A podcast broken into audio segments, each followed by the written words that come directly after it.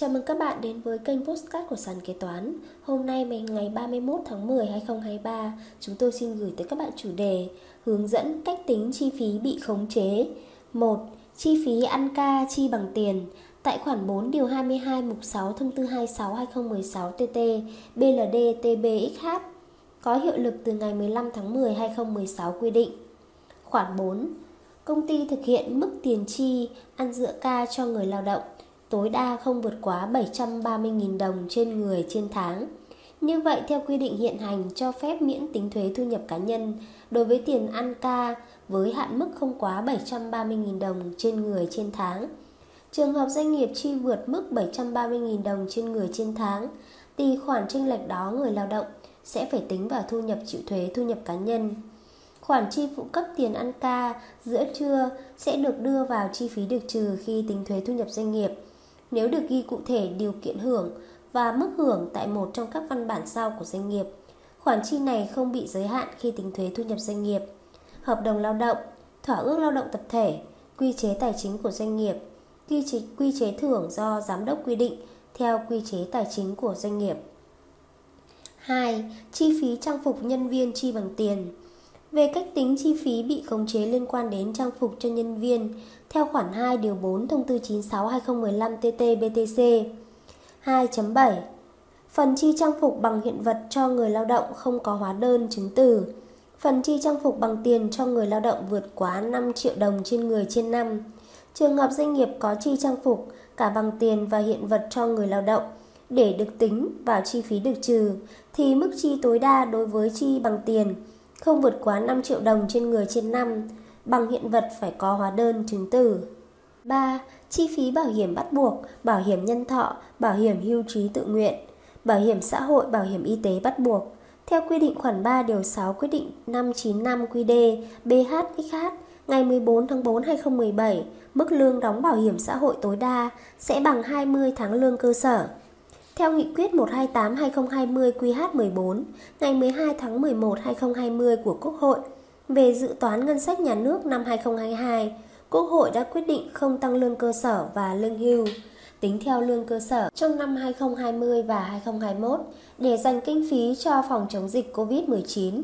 Mức lương cơ sở của năm 2022 vẫn giữ nguyên mức lương cơ sở từ ngày 1 tháng 7 2019 theo Nghị định 38 2019 NDCP là 1 triệu 490 nghìn đồng.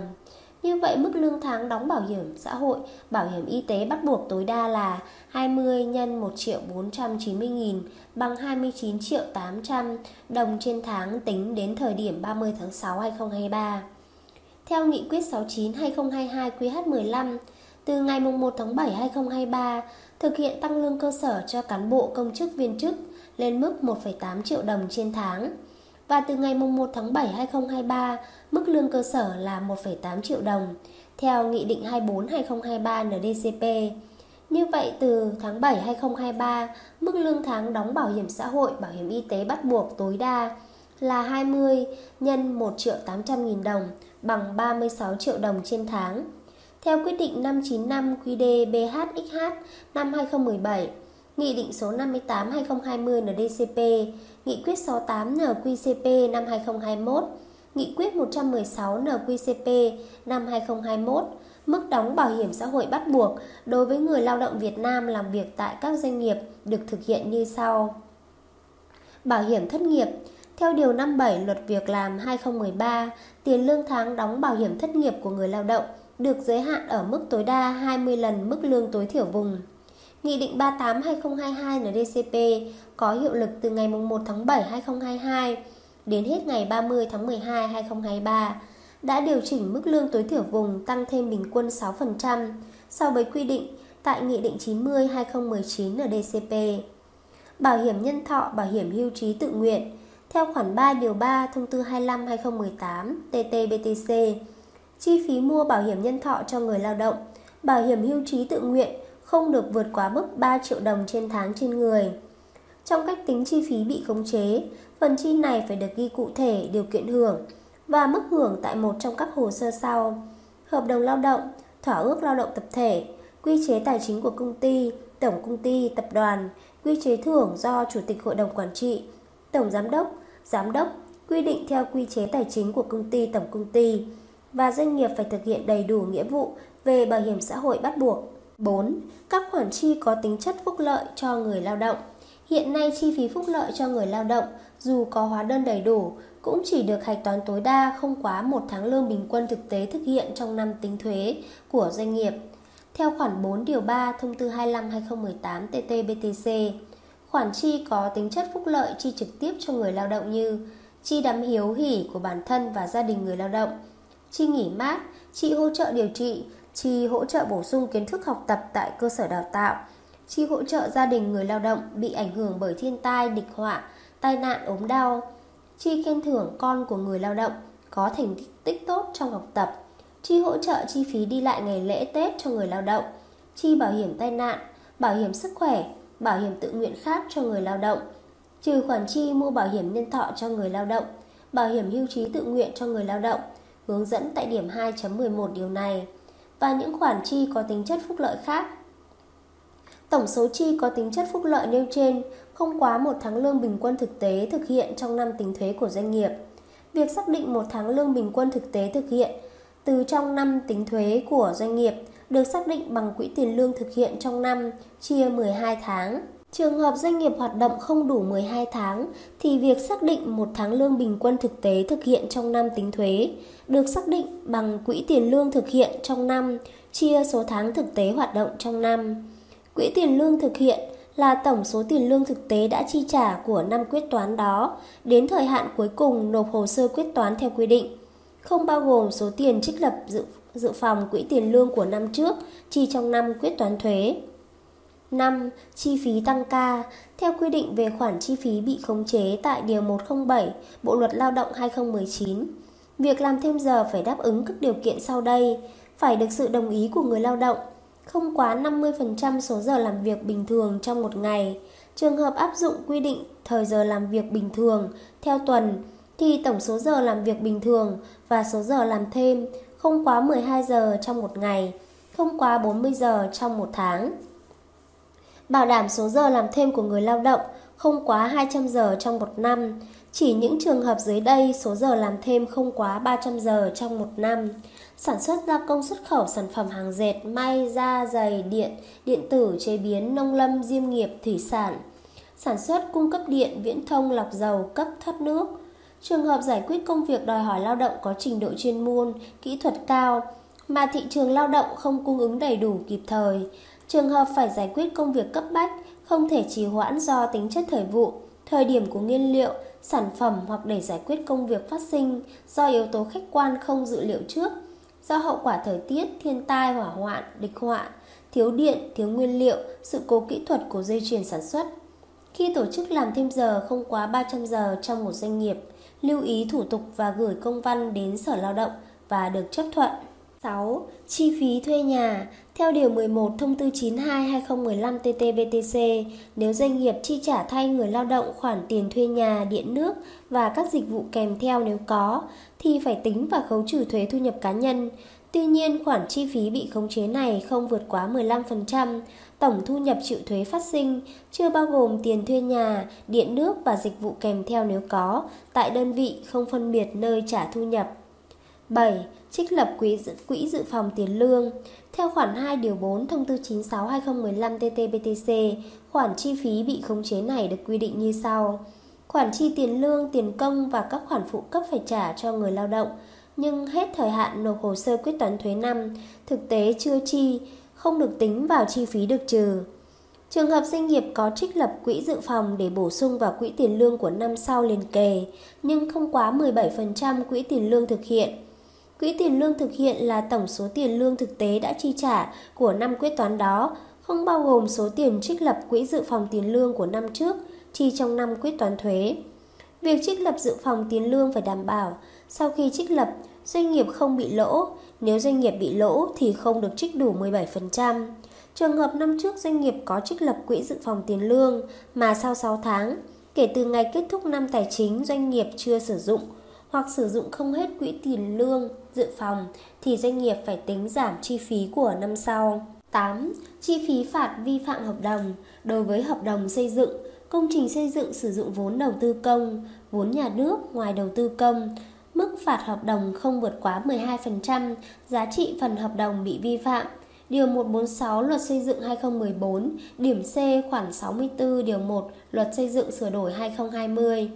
Đối với hợp đồng thương mại, mức phạt đối với vi phạm nghĩa vụ hợp đồng hoặc tổng mức phạt đối với nhiều vi phạm do các bên thỏa thuận trong hợp đồng nhưng không quá 8% giá trị phần nghĩa vụ hợp đồng bị vi phạm, trừ trường hợp quy định tại Điều 266 của Luật Thương mại 2005. Các bên trong hợp đồng chỉ được áp dụng phạt vi phạm khi có thỏa thuận. 9. Chi phí chuyển lỗ Nguyên tắc chuyển lỗ khi xác định thuế thu nhập doanh nghiệp được quy định tại khoản 2 điều 9 thông tư 78/2014 TT-BTC, được sửa đổi bởi điều 7 thông tư 96/2015 TT-BTC gồm 3 nguyên tắc. Nguyên tắc 1 chỉ được chuyển lỗ khi có lãi. Nguyên tắc 2 số lỗ được chuyển toàn bộ và liên tục. Nguyên tắc 3 thời gian chuyển lỗ tính liên tục không quá 5 năm, kể từ năm tiếp sau năm phát sinh lỗ. Số lỗ này được trừ vào thu nhập chịu thuế. 10. Chi phí vượt định mức tiêu hao nguyên vật liệu theo thông tư 78/2014 quy định cũ, doanh nghiệp phải tự xây dựng định mức nguyên vật liệu để sản xuất sản phẩm.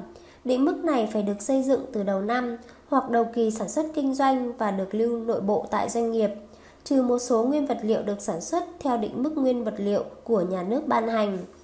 Theo thông tư 96/2015 quy định hiện hành, doanh nghiệp không bắt buộc phải xây dựng định mức tiêu hao nguyên vật liệu từ đầu kỳ sản xuất kinh doanh. Các chi phí vượt định mức tiêu hao nguyên vật liệu đã được nhà nước ban hành thì không được tính vào chi phí. 11. Chi phí khấu hao tài sản cố định, công cụ dụng cụ. Theo khoản 2 điều 4 thông tư 96/2015 TT-BTC. D. Phần trích khấu hao vượt mức quy định hiện hành của Bộ Tài chính về chế độ quản lý sử dụng và trích khấu hao tài sản cố định. Doanh nghiệp thực hiện thông báo phương pháp trích khấu hao tài sản cố định mà doanh nghiệp lựa chọn áp dụng với cơ quan thuế trực tiếp quản lý trước khi thực hiện trích khấu hao. Ví dụ, thông báo lựa chọn thực hiện phương pháp khấu hao đường thẳng. Hàng năm doanh nghiệp trích khấu hao tài sản cố định theo quy định hiện hành của Bộ Tài chính về chế độ quản lý sử dụng và trích khấu hao tài sản cố định, kể cả trường hợp khấu hao nhanh nếu đáp ứng điều kiện. Như vậy, chi phí khấu hao tài sản cố định phải được trích theo đúng quy định. Nếu vượt mức, sẽ bị loại và phải được thông báo với cơ quan thuế. Doanh nghiệp hoạt động có hiệu quả kinh tế cao được trích khấu hao nhanh, nhưng tối đa không quá 2 lần mức khấu hao xác định theo phương pháp đường thẳng. Để nhanh chóng đổi mới công nghệ đối với một số tài sản cố định theo quy định hiện hành của Bộ Tài chính về chế độ quản lý, sử dụng và trích khấu hao tài sản cố định. Khi thực hiện trích khấu hao nhanh, doanh nghiệp phải đảm bảo kinh doanh có lãi. Đối với tài sản là công cụ, dụng cụ, bao bì luân chuyển, không đáp ứng đủ điều kiện xác định là tài sản cố định theo quy định, thì chi phí mua tài sản nêu trên được phân bổ dần vào chi phí hoạt động sản xuất kinh doanh trong kỳ, nhưng tối đa không quá 3 năm. Đối với chi phí khấu hao xe ô tô trên 1,6 tỷ, E không được tính vào chi phí được trừ khi xác định thu nhập chịu thuế. Phần trích khấu hao tương ứng với nguyên giá vượt trên 1,6 tỷ đồng trên xe đối với ô tô chở người từ 9 chỗ ngồi trở xuống trừ ô tô dùng cho kinh doanh vận tải hành khách, kinh doanh du lịch, khách sạn, ô tô dùng để làm mẫu và lái thử cho kinh doanh ô tô. Phần trích khấu hao đối với tài sản cố định là tàu bay dân dụng, du thuyền không sử dụng kinh doanh vận chuyển hàng hóa hành khách, kinh doanh du lịch, khách sạn. 12. Chi phí lãi vay Chi phí lãi vay trong giao dịch liên kết, Căn cứ theo Nghị định 68-2020 NDCP sửa đổi khoản 3 điều 8 của Nghị định 20-2017 NDCP ngày 24 tháng 2 2017 nêu rõ, tổng chi phí lãi vay sau khi trừ lãi tiền gửi và lãi cho vay, phát sinh trong kỳ được trừ khi xác định thu nhập chịu thuế thu nhập doanh nghiệp, không vượt quá 30% của tổng lợi nhuận thuần từ hoạt động kinh doanh trong kỳ cộng chi phí lãi vay sau khi trừ lãi cho vay và lãi tiền gửi phát sinh trong kỳ cộng chi phí khấu hao phát sinh trong kỳ. Nói cách khác, trường hợp doanh nghiệp có quan hệ liên kết phát sinh giao dịch vay với bên liên kết, chi phí lãi vay bị khống chế không vượt quá 30% của tổng lợi nhuận thuần từ hoạt động kinh doanh trong kỳ cộng chi phí lãi vay sau khi trừ lãi cho vay và lãi tiền gửi phát sinh trong kỳ cộng chi phí khấu hao phát sinh trong kỳ. Chi phí lãi vay khi quyết toán thuế thu nhập doanh nghiệp Chi phí lãi vay khi quyết toán thuế thu nhập doanh nghiệp được quy định tại Điều 4 Thông tư 96-2015 TT-BTC của Bộ Tài chính như sau. Phần chi phí trả lãi tiền vay vốn sản xuất kinh doanh của đối tượng không phải là tổ chức tín dụng hoặc tổ chức kinh tế vượt quá 150% mức lãi suất cơ bản do Ngân hàng Nhà nước Việt Nam công bố tại thời điểm vay.